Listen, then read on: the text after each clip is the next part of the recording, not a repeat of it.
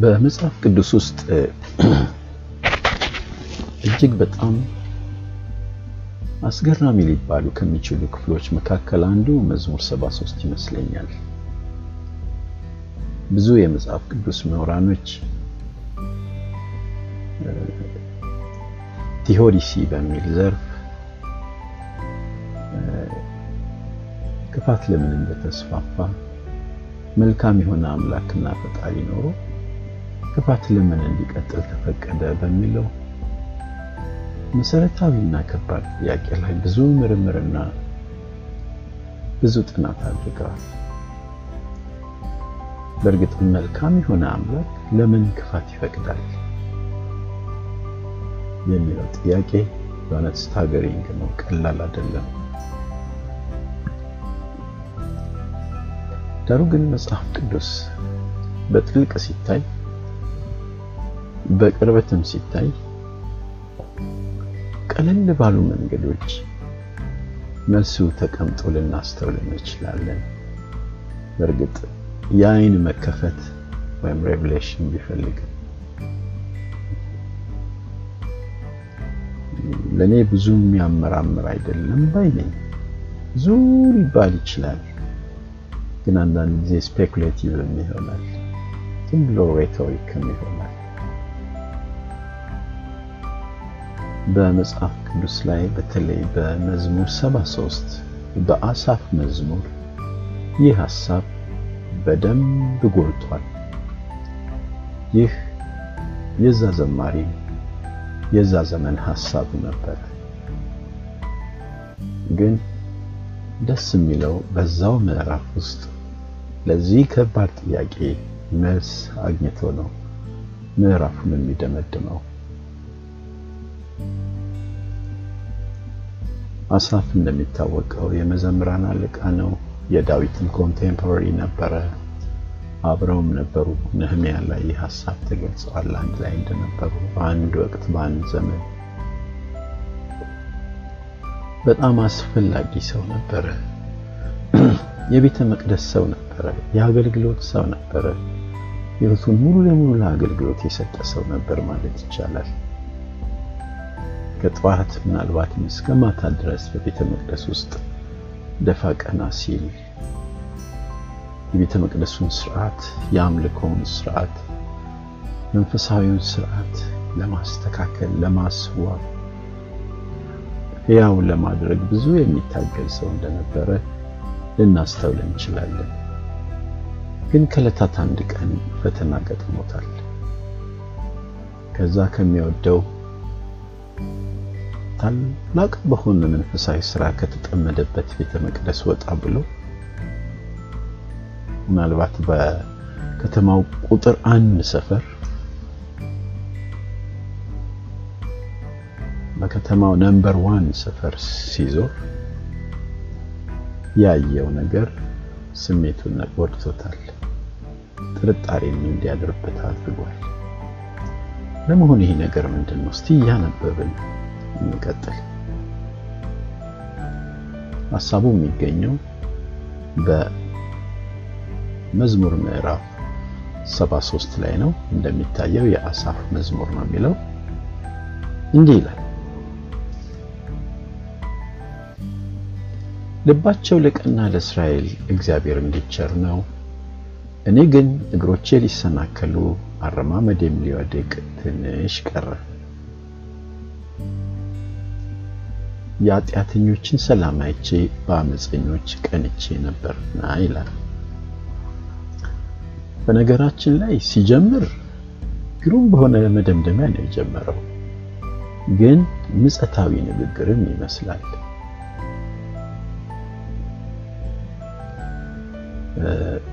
በእርግጥ አምላክ ለሕዝቡ ቸር እንደሆነ አጽንዖት ሰጥቶ ነው የጀመረው። በእርግጥ ብሎ ነው የጀመረው። ቀና ለሆኑ ሰዎች አምላክ ቸር እንደሆነ በማረጋገጥ ነው የጀመረው። ግን ቁጥር ሁለት ላይ በቀጥታ የእሱ ጉዳይ ከዚህ እውነታ አንጻር ፈጽሞ የተራራቀ እንደሆነ ነው ሊገልጽ የሞከረው። ቢሆንም ዳሩ ግን በሚል ሐሳብ ያፈረሰው ነው የሚመስለው። ምንም እንኳ እግዚአብሔር ቸር ቢሆንም ልባቸውም ለቅና ለእስራኤል ቸር ቢሆንም ግን እኔ የገጠመኝ ነገር ከዚህ ሁኔታ ጋር አይገናኝም ነው ምክንያቱም እግሮቼ ሊሰናከሉ አረማመዴም ሊወድቅ ትንሽ ቀረ አለ። ለምን የኃጢአተኞችን ሰላም አይቼ በአመፀኞች ቀንቼ ነበርና። እንግዲህ ኮንክሪት ሀሳቡ ያለው እዚህ ላይ ነው። አንድ እውነት አለ። አምላክ ምን ጊዜም ለሕዝቡ ቸር ነው። በተለይ ደግሞ ልባዊ ሁኔታቸው ትክክል ለሆነ ቅን ለሆኑ ሰዎች በእርግጥ የአምላክ ለሆኑ ሕዝቦች እሱ ነው።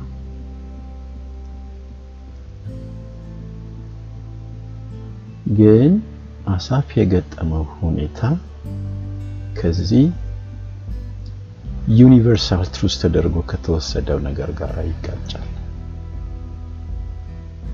እንደ አምላክ ለእስራኤል ቸር ነው ይባላል። ጉዳዩ ግን ወደ እኔ ሲመጣ አይመስልም አይነት ነው አነጋገሩ። ለምን? ምክንያቱም የኃጢአተኞችን ሰላም አይቼ በአመፀኞች ቀንቼ ነበርና ይላል።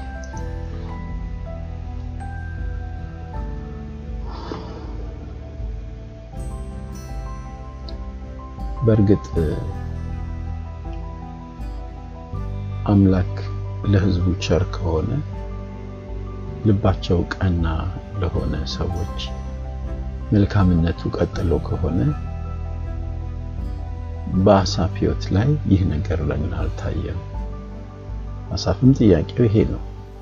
እኔ ወጣ አልኩና ስመለከት ኃጢአተኞች የሚኖሩት እጅግ በጣም ሰላማዊ በሆነ ሁኔታ ነው። በጣም በጣም exotic የሆነ life ነው የሚኖሩት። እጅግ በጣም ደስተኞች ናቸው። በብዙ በብዙ ነገር በቃ ሞልቶቸዋል፣ ተትረፍርፈዋል። ምንም አልጎደላቸውም። ከሚፈልጉት በላይ የሚያገኙ ናቸው። በጣም በጣም ጠግበዋል። ታዲያስ ይህ ሁኔታ በአሳፍ ላይ ምን ፈጠረ? እግሮቼ ሊሰናከሉ አረማመዴም ሊወድቅ ትንሽ ቀረ ይላል። መራመድ አቃተው ማለት ነው። በጀመረው የቅንነትና የጽድቅ መንገድ ለመቀጠል አቅም አጣ። በቃ ከመንገድ ለመውጣት ተንገዳገደ። ይሄ መንገድ የማያስኬድ ወይም የማይደረስበት ነው አለ። ወደዚህ መደምደሚያ ላይ ደረሰ። ዝም ብዬ ነው ምኳት ነው አይነት እና ትንሹም እንቅፋት ሊጥለው ሆነ። አቅሙ ተሟጠጠ፣ ኃይሉ ተሟጠጠ። የነበረው ቬለስ ቅንዓቱ ሁሉ ጠፋ። በአንድ ከባድ በሆነ የማወዳደር ሁኔታ ውስጥ ገባ። በጣም በጣም በጣም ከአምላካዊ ሁኔታ ሩቅ የሆኑ ሰዎች፣ ለጽድቅ ግድ የሌላቸው ሰዎች፣ ፈጽሞ ስለ አምላክ ግድ የሌላቸው ሰዎች ተመችቷቸዋል። ደስ የሚል ኑሮ ነው የሚኖሩት። በቃ ሁሉም ነገር አለ። ሰፍተዋል። ልጆቻቸው ያምራሉ። ከተማቸው ግሩም ነው። በምንም መንገድ ምንም ነገር አልጎደላቸው። እሱ ግን ቀንና ማታ ቀንና ማታ በአምላክ ፊት ሲውተረተር የአምላክን ዓላማ ለመፈጸም ራሱን ሙሉ ለሙሉ ሰዎች ከሚፈልጉት ነገር ጎዳና ራሱን አስወጥቷል። አምላክ በሚፈልገው ጎዳና ላይ ነው ራሱን ያስገባው። ዛሬ ግን ሰዎች ለራሳቸው በመጣራቸው ምክንያት ስለ ራሳቸው በመኖራቸው ምክንያት ተሳክቶላቸው እንደሆነ ተመለከተ። እነዚህ ሰዎች እንደውም እንደሚለው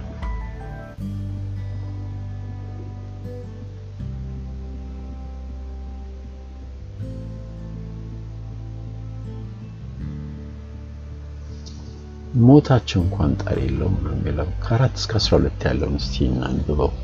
ለሞታቸው መጣጣር የለውምና ኃይላቸውም ጠንካራ ነውና እንደ ሰው በድካም አልሆኑ ከሰው ጋርም አልተገረፉም። ስለዚህ ትዕቢት ያዛቸው፣ ኃጢአትንና በደልን ተጎናጸፏት። ዓይናቸው ስብ ስለሆነ ወጣ፣ ልባቸውም ከምኞታቸው ይልቅ አገኘ። አስበው ክፉ ነገርን ተናገሩ፣ ከፍ ከፍ ብለውም በአመፃ ተናገሩ። አፋቸውን በሰማይ አኖሩ፣ አንደበታቸውን በምድር ውስጥ ተመላለሰ። ስለዚህ ሕዝቤ ወደዚህ ይመለሳሉ፣ ፍጹም ጊዜም በላያቸው ይገኛል። እግዚአብሔር እንዴት ያውቃል? በልዑል ዘንድ በእውኑ እውቀት አለ ይላል።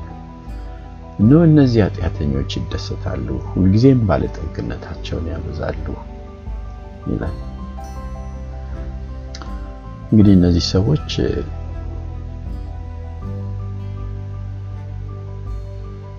ችግር አልደረሰባቸውም ነው የሚለው ከቁጥር አራት እና አምስት ላይ ለሞታቸው መጣጣር የለውም፣ ኃይላቸው ጠንካራ ነው፣ እንደ ሰው በድካም አልሆኑም፣ ከሰው ጋርም አልተገረፉም። በጣም ፕሪቪሌጅድ ናቸው እነዚህ ሰዎች። ፈጽሞ ያልተጠበቁ ያልተገመቱ መብቶች አሏቸው። ኃያላኖች ናቸው። ሳይደነግጡ ነው የሚሞቱት። መንፈራገቱን አያውቁ። ሰው የሚደርስበት ችግር እነዚህ ሰዎች ላይ አይደርስም። የት እንዳሉ እንግዲህ ማሰብ ነው። ሰው ሲሯሯጥ አያሯሯጥ፣ ሰው ሲሰለፍ አይሰለፉም፣ ሰው ሲያለቅስ አያለቅሱ።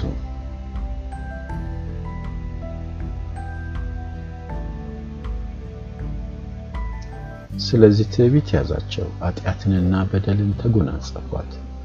ዓይናቸው ስብ ስለሆነ ወጣ፣ ልባቸውን ከምኞታቸው ይልቅ አገኘ ይላል።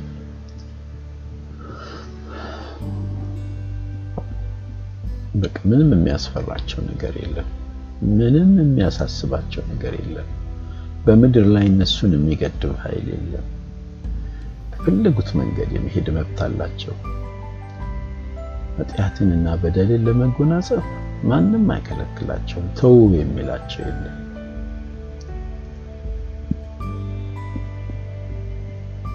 የፈለጉትን ከፈለጉትም በላይ ማግኘት የሚችሉ ናቸው። ክፉ ነገር ለማድረግ አስበውበት ነው የሚያደርጉት። ተሳስተው አይደለም። በእቅድ ክፋት ያደርጋሉ። በአመፅም ይናገራሉ። ሲናገሩ ደግነት የላቸውም። ሞደስቲ የለም፣ ጨዋነት የለም። እንደፈለጉ ነው የሚናገሩት። እንደውም ንግግራቸው አንዳንዴ ሰማይ ውስጥ የሚገኝ ያህል ነው። እንደ አምላክም የሚናገሩበት ወቅት አለ ማለት ነው። ወይም ደግሞ አምላክንም የሚዘልፉበት ወቅት አለ። ምድርም በሙሉ ሊያዳርስ የሚችል ንግግር አላቸው።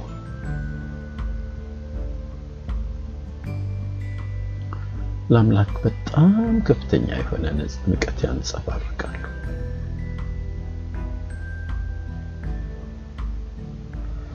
እነሆ እነዚህ ኃጢአተኞች ይደሰታሉ፣ ሁልጊዜ ባለጠግነታቸውን ያበዛሉ እያለ ይቀጥላል።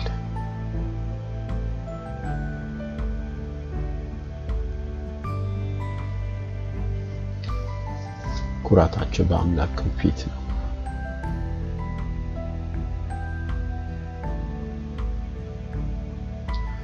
ይህንን ሁኔታ የተመለከተው ታማኙ አገልጋይ አሳፍ ቁጥር 13 ላይ አንድ ነገር ይናገራል።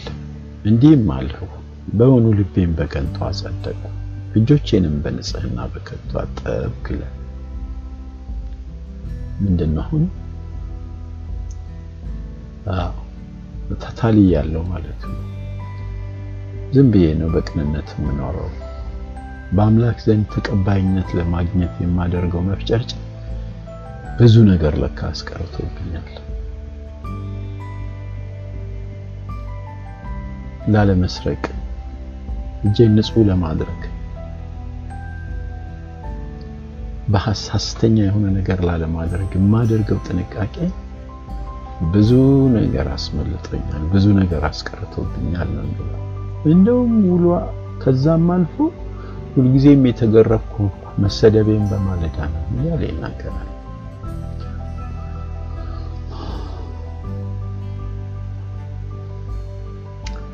ስለዚህ ንጹሕ አቋሜን ጠብቄ መኖሬ በጣም ሞኝነት ነው።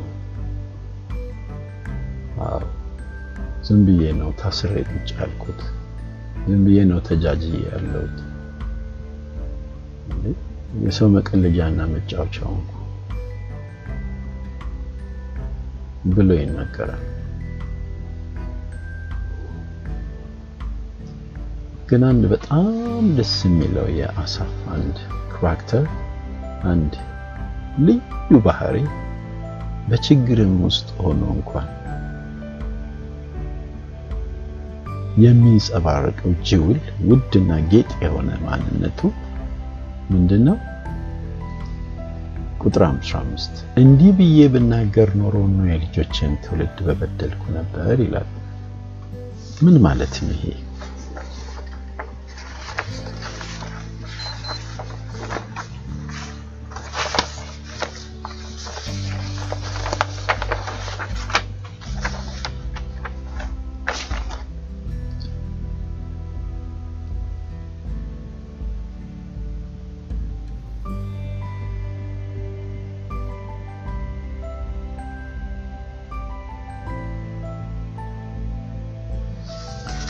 ምናልባት የደረሰበትን ከባድ የሆነ አስፈሪ መደምደሚያ ወይም በአምላክ ላይ የተፈጠረበትን ከባድና ጥልቅ ጥርጣሬ ለጉባኤው ቢነግር ኖሮ ለሚያገለግላቸው የአምላክ መንጋዎች ቢነግርና ይህንን ሀሳብ በእነሱ መካከል ቢያስፋፋ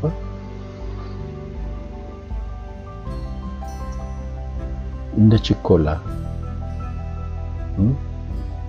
እንደ በደልም ሊሆን ይችል እንደነበረ ተገነዘበ። ቸኩዬ ብዙ ነገር አላወራውም ማለት አሳብ በዚህ ረገድ በጣም የሚወደድ ነው። ብዙ ሰዎች ብዙዎቻችን ጥቂት ነገሮች ሲደርሱብን ወይም አንዳንድ ነገሮች ሳይገቡን ሲቀሩ ቶሎ ብለን ወደ ነቀፋ፣ ወደ ሽሙጥ፣ ወደ መተቸት፣ ወደ ክዕደት ወደ ስድብ ወደ ሌላ ወደ ሌላ እንገባለን።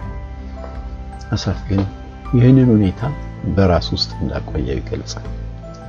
ሶሉሽኑን መፍትሄውን ወይም መልሱን እስኪያገኝ ድረስ ይህንን ነገር ባለማስፋፋት ለራሱም ሕሊና ሆነ ለአምላክ ታማኝነትን አሳይቷል። የጉባኤውንም ንጽሕና በተለይ የቅኖችን ልቡና ጠብቋል። ክቡር ማንነት ነው። ይህ ማናችንም ልንኮርጀው የሚገባ ክቡር ማንነት ነው። እንደውም ቁጥር 16ም ላይ ምን ይላል? አውቅም ዘንድ አሰብሁ፣ ይህ ግን በፊቴ ችግር ነበረ ይላል።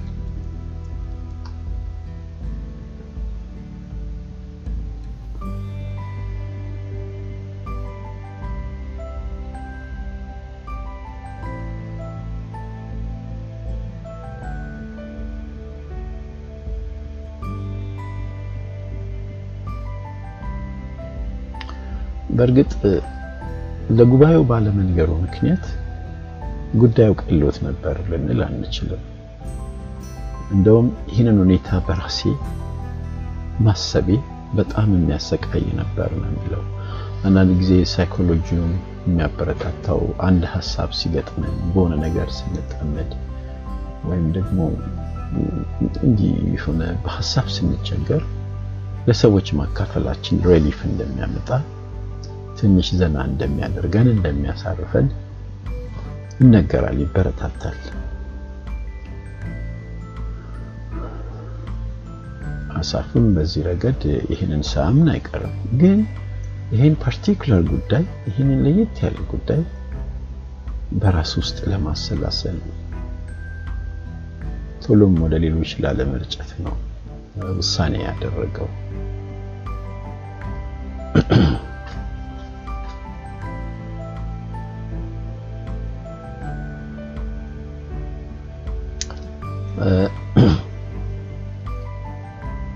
ከ17 እስከ 28 በጣም ግሩም ግሩም የሆነ እፎይታ የሚሰጥ ጊዜ ነበረ ለአሳፍ። ይሄ ሁሉ የሆነው ይህ እፎይታ የመጣው አንድ እርምጃ በመውሰድ ነው። እሱም ወደ እግዚአብሔር ቤተ መቅደስ በመመለስ ወደ አምላክ ቤተ መቅደስ በመመለስ እዛ በመመለስ መስኮተ ዓለሙ ተለውጧል። kaleidoscope ኡ ተለውጧል። የሚያይበት angle ተለውጧል።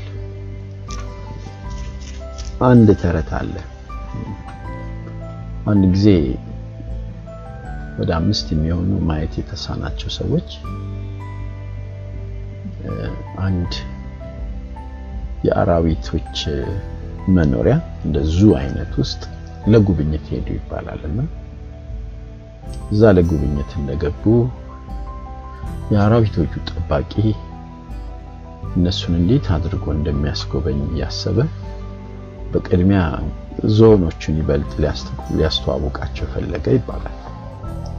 ይዟቸው ሄደና በጣም ለማዳ ወደሆኑት ዝሆን ዝሆኖች ማየት የተሳናቸው እንደመሆናቸው መጠን ሊያዩ ስለማይችሉ at least የተወሰነ የእንስሳውን ክፍል በመንካት ስለ ዝሆን እንዲገነዘቡ ለማድረግ ሞከረ። ሁሉንም እንዲዳበሱ ለማድረግ ጊዜ ስለሌለው የተወሰነ የአካላቸውን ክፍል ብቻ በመንካት ስለ ዞን የተወሰነ ነገር እንዲገነዘቡ ፈለገና ለአምስቱም እድል ሰጣቸው ይባላል።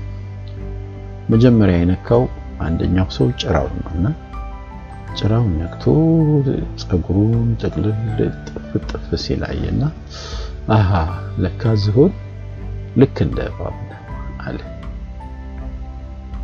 አንደኛው ደግሞ ቀረብ አለና በአጋጣሚ የነካው የዝሆኑን እግር ነበርና ዙሪያውን ነካና አይደለም አይደለም ዝሆን ልክ እንደ ዛፍ ግንድ ነው አለ።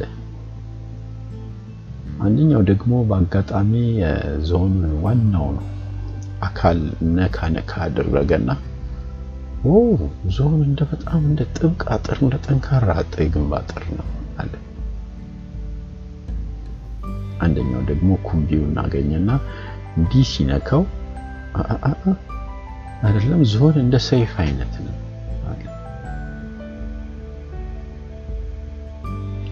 ሌላኛውም እንደዚህ። ምንድን ይሄ ሀሳብ የሚነግረን? እንግዲህ እኛ አንድ ነገር ልንገነዘብ የምንችለው ልንረዳ የምንችለው ከቆምንበት angle ነው፣ ከ perspective ኣችን ነው። ያለንበት ቦታ ይወስናል። የነካነው የገባን ነገር ይወስናል ማለት ነው። እነዚህ ሰዎች ራሳቸው ያዩትን የነኩትን ነው እንደዚህ ነው እንደዛ ነው ያሉት።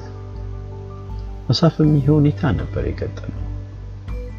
ከቤተ መቅደስ ውጭ ሆኖ በሰውኛ ሲያያቸው ሰዎቹን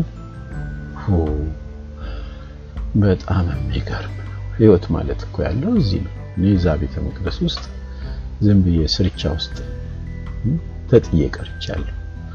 ሰው እዚህ ህይወቱን እየቀጨ ነው አለ። በኋላስ ወደ ቤተ መቅደስ ሲመለስ ሙሉ ለሙሉ እይታው vision ኡ ተቀየረ፣ perspective ተቀየረ፣ የሚያይበት መስኮተ ዓለም ተቀየረ። በዚህ ምክንያት ወደ ትክክለኛው ድምዳሜ ላይ ለመድረስ ቻለ። ምን አለ? ወደ እግዚአብሔር መቅደስ እስክገባ ድረስ ፍጻሜያቸውንም እስካስተውል ድረስ ይላል። ይህ ትልቁ የመታደጊያ ቦታ ነው። ይህ ትልቁ የመታደጊያ ቦታ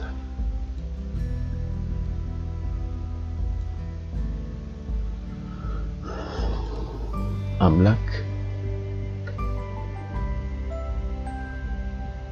በቤተ መቅደስ ውስጥ በሱ ስርዓት ውስጥ ትክክለኛውን kaleidoscope አስቀምጧል። ወደ እሱ ስንመጣ ወደ ስርዓቱ ስንመጣ ወደ ጸሎት ህይወት ከወንድሞች ጋር ህብረት ወደ ማድረግ ወደ መጽሐፍ ቅዱሳችን ስንመጣ ጥርት ያለ እይታ ሊኖረን ይችላል። ግንዛቤያችን ይሰፋል። መስኮተ ዓለማችን ይቀየራል። ፓራዳይማችን ሺፍት ያደርጋል። በዚህ ምክንያት የሚደነቁ ነገሮችን ላናደንቅ እንችላለን። የማይደነቁ ነገሮችን ልናደንቅ እንችላለን። ቲዮዲሲ ማለት እንግዲህ በመጠኑም ቢሆን እዚህ ጋር ይነካል። መከራ፣ ችግር፣ የተለያየ ነገር የአምላክ ሕዝቦች የሚገጥማቸው ስደት እውነትን ቅንነትንና ጽድቅን በመጠበቃቸው እጃቸውን በንጽህና በመጠበቃቸው የሚደርስባቸው ፌዝ፣ እንግልት፣ እጦት እንደ መከራ ሊወሰድ አይገባውም። ያ የድል መንገድ ነው። ያ የበረከት መንገድ ነው። ያ የተድላ መንገድ ነው። ያ የዘላለማዊነት ሪትም አለው። ግን ያ ሊሆን ሊገባን የሚችለው በቤተ መቅደሱ አትሞስፌር ውስጥ እስካለን ድረስ ብቻ ነው። በአምላክ መንፈስ እስከተከበብን ድረስ ብቻ ነው እንጂ በአየር ላይ ስልጣን ያለው አለቃ በየቦታው ይህንን ሀሳብ አስፋፍቷል። በሁሉም ዘርፍ አየሩ፣ ቴሌቪዥኑ፣ ሬዲዮው፣ ምኑም፣ ፖለቲካውም፣ ሃይማኖቱም ሁሉም ተባብሮ የሚሰራው የእነዚህን ሰዎች ሰፈር ማድመቅ ነው። የእነዚህ ኃጢአተኞቹን የሀያላኖቹን የእነዚህን ሰዎች ሰፈር ውብ ማድረግ ነው። ወደ እነሱም ከፍታ የመድረስን ስቴፖች ማስተማር ወደ መቅደስ ሲገባ ግን ሰዎች በገዛ ፍላጎትና ፈቃዳቸው ለመቸገር፣ ለማጣት፣ ለመራቆት፣ ለመሰደድ ይመርጣሉ። ምክንያቱም መስኮተ ዓለማቸው ስለሚለወጥ።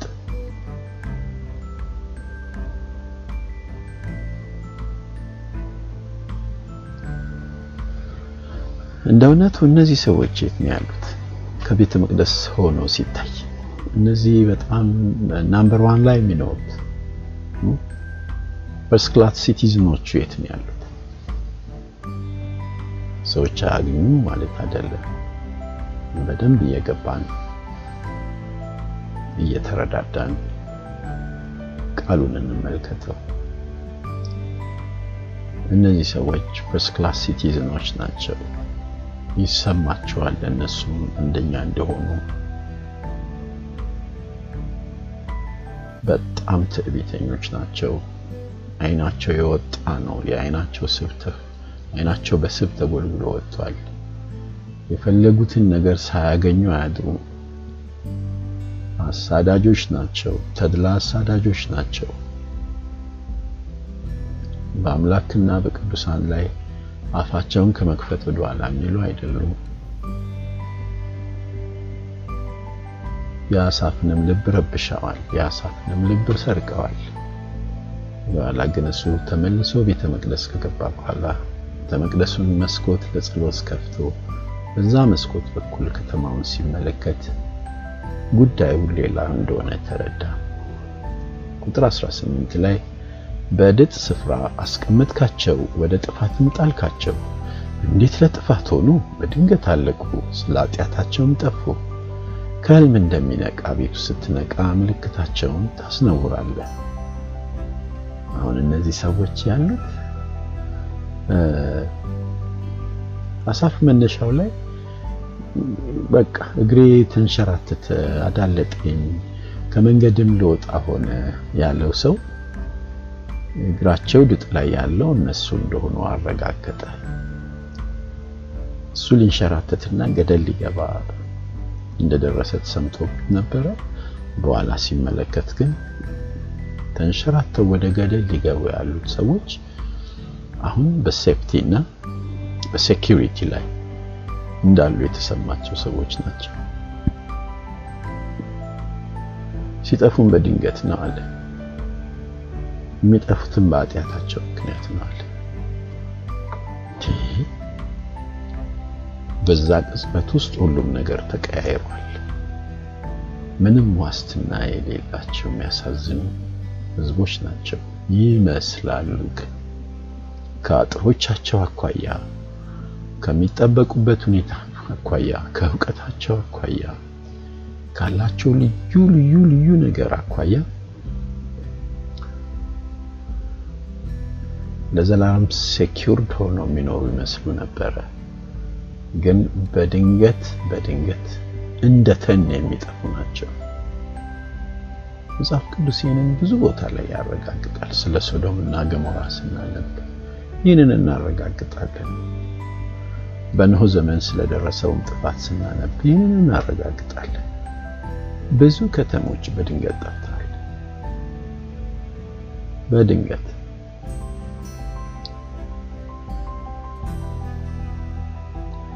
እንግዲህ አምላክ ልክ ሲነቃ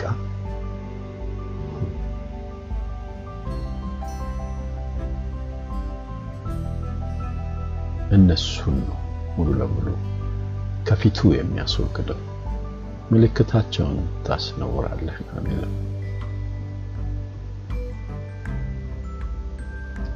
እነዚህ ፋንተም ላይ ያሉት፣ እየቃዡ ነው። ቅዠቱ እውነት መስሏቸዋል። ቅዠቱ በእርግጥ አሳፍም ላይ ሊጋባ ነበር። ወደ ቤተ መቅደስ ገብተው ያንን ሚረዥ ያንን ቅዠት ያንን የቁም ቅዠት አስወግዷል ከላይ።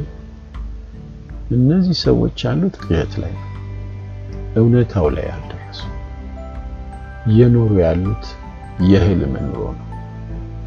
በህልማቸው ትታለ ብሎ ነው የሚለው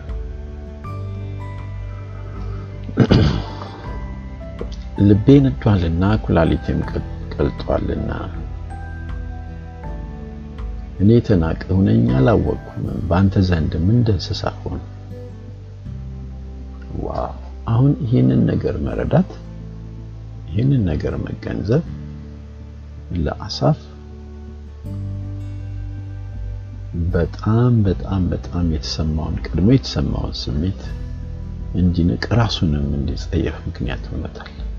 ስለ እነዚህ ሰዎች ደርሶበት የነበረውን ድምዳሜ ስለ እነዚህ ሰዎች ተሰምቶት የነበረውን የቅንዓት ስሜት እርሱን ስሜቱን እንዲያፍርበት አደረገ። በማን ላይ ነበር የቀናውታል? በማይቀናበት ይሄ በእውነት እኔ ወደ እንስሳነት ወርጄ ነበር ማለት ነው ያለ። እንደውም እኔ የተናቅኩ ሰው መሆን አለብኝ አለ። እንደዚህ የሚለው እዛ ከተማ ውስጥ ገብቶ ሮልስ ሮይስ መኪና ይዞ አይደለም፣ ወይም ደግሞ በጣም በሚያምር ቪላ ፍላት ውስጥ እየኖረ አይደለም። ወደ ቤተ መቅደሱ ተመልሶ በዛችው በሀበን ውስጥ ገብቶ ስርቻው ስር ምናልባት ተኝቶ ሊሆን ይችላል። እዛ ጋር ግን ትልቅ ብልጥግና አለ ነው የሚለው። ለምንድን ነው ትልቅ ብልጥግና አለ የምንለው? ምክንያቱም ቁጥር 23 በጣም በጣም ግሩም ክፍል ነው፣ ግሩም ቁጥር ነው።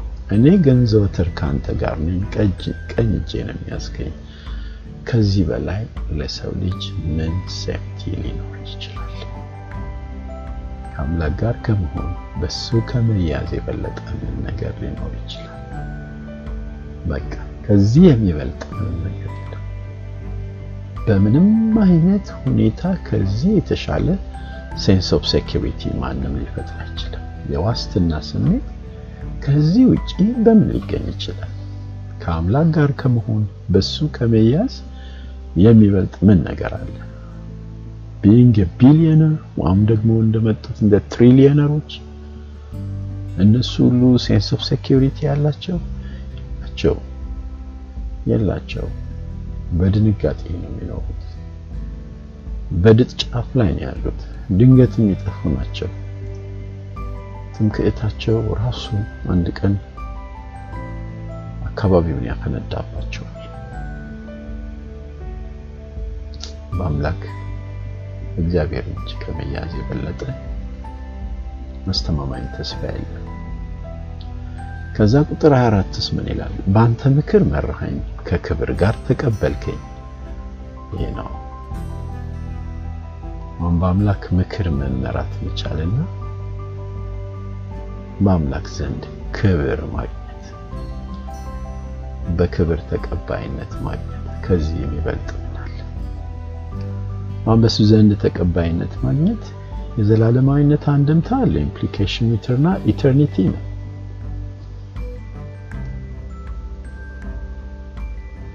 እንደውም ምን ይላል ቁጥር 25 በሰማይ ያለኝ ምንድነው? በምድር ውስጥ ከአንተ ዘንድ ምን እሻለሁ?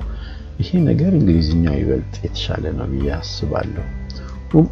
in heaven but thee በሰማይ ካንተ ሌላ ማን አለኝ? And there is none upon beside በምድርም ቢሆን ካንተ ሌላ ማንን እመኛለሁ ነው የሚለው። በሰማይ ስሄድ አንተ ከሌለህ ምን ይሰራልኛል ነው።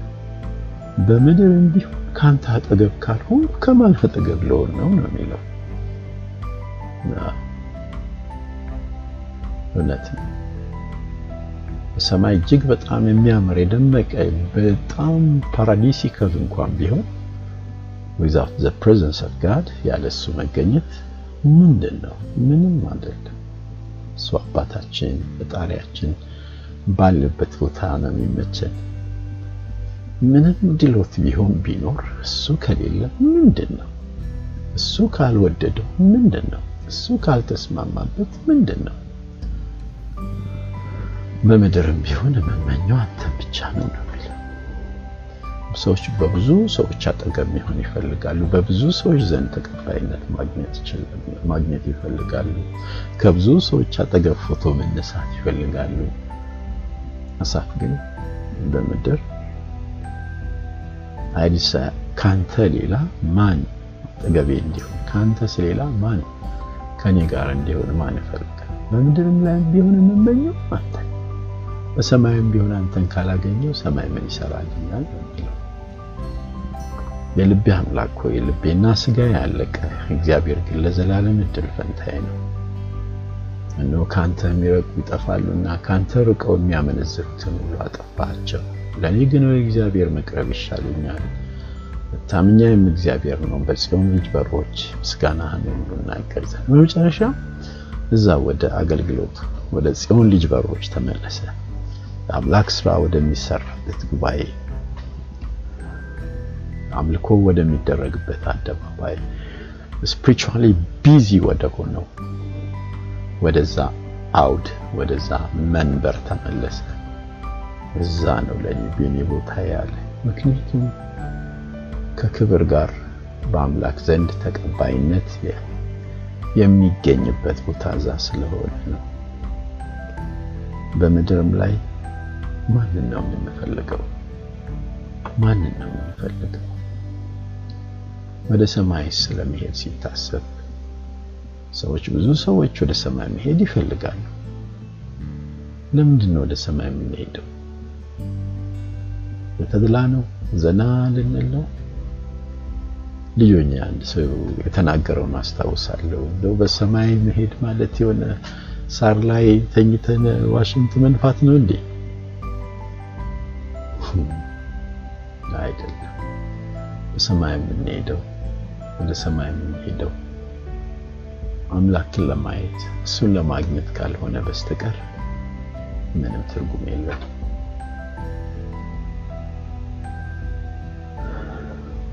በዚህ ክፍል ውስጥ ትልቅ ቁም ነገር ተላልፏል። የሰው ልጅ በሙሉ የሚማርበት ትልቅ ቁም ነገር ተላልፏል። በጌታችን በኢየሱስ ክርስቶስ በኩል አምላካችን መዳን አዘጋጅቷል። ጽድቅን አዘጋጅቷል። በእርሱ በኩል ተቀባይነት የምናገኝባቸው መርሃ ግብሮች ተነድፈዋል። በሱ ዘንድ ዋጋ ሊኖረን ይችላል። ሌላው ነገር በሙሉ ግን ከንቱና ጠፊ እንደሆነ ልናስተውል ይገባል።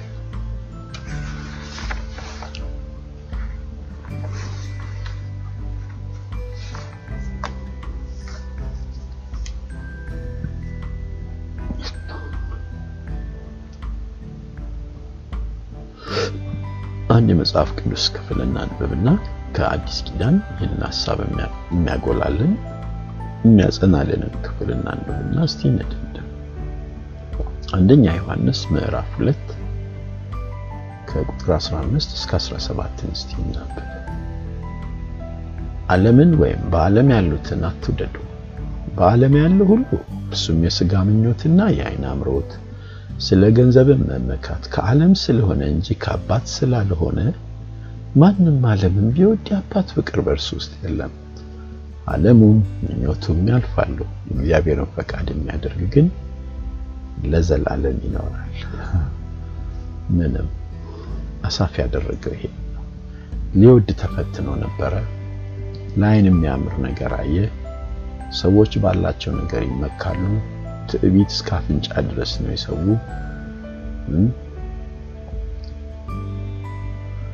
በቃ ሰው የተመኘውን ሁሉ ያገኛል። የሚፈልገውን ይበላል፣ ይጠጣል፣ የሚፈልገውን ነገር ያደርጋል፣ ይወሰልታል። ከዛ ምንም ሳይሆን ይሄዳል። ኢፍትሃዊነት መስሎ ይታየው ለአሳ። በኋላ ግን ወደ ቤተ መቅደስ ተመልሶ በአባት ፍቅር ውስጥ በሱ ፍቅር ውስጥ ሁሉን ነገር ሲመለከት ፌዝ፣ ጨዋታ፣ ቅዠት የቁም ቅዠት እንደሆነ አስተዋለ። ዓለሙም ምኞቱም ያልፋሉ አለ። እግዚአብሔርን ፈቃድ የሚያደርግ ግን ለዘላለም ይኖራል አለ። ስለዚህ አሁን ያለው መከራችን ዝም ብሎ በፊልም screen ላይ እንደሚታይ አንተ ብልጭ እንደሚል speck ወዲያው የሚጠፋ እንደዛ ነው ሊታሰብ የሚገባው። ተድላችን ዘላለማዊ ነው። አምላክ ዘንድ የተዘጋጀልን ነገር ዓይን ያላየው ጆሮም ያልሰማው ነው። ስለዚህ ይህ ጠፊ ዓለም የሚያጓጓ አይደለም። የጠፊው ዓለምም system እጅግ በጣም የሚያጓጓ አይደለም።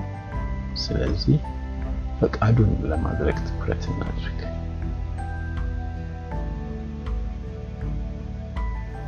በዚህም ከሁኔታዎች ጋር ተግባብተን ሳንረበሽ በሚከሰቱ እንግዳ ነገሮች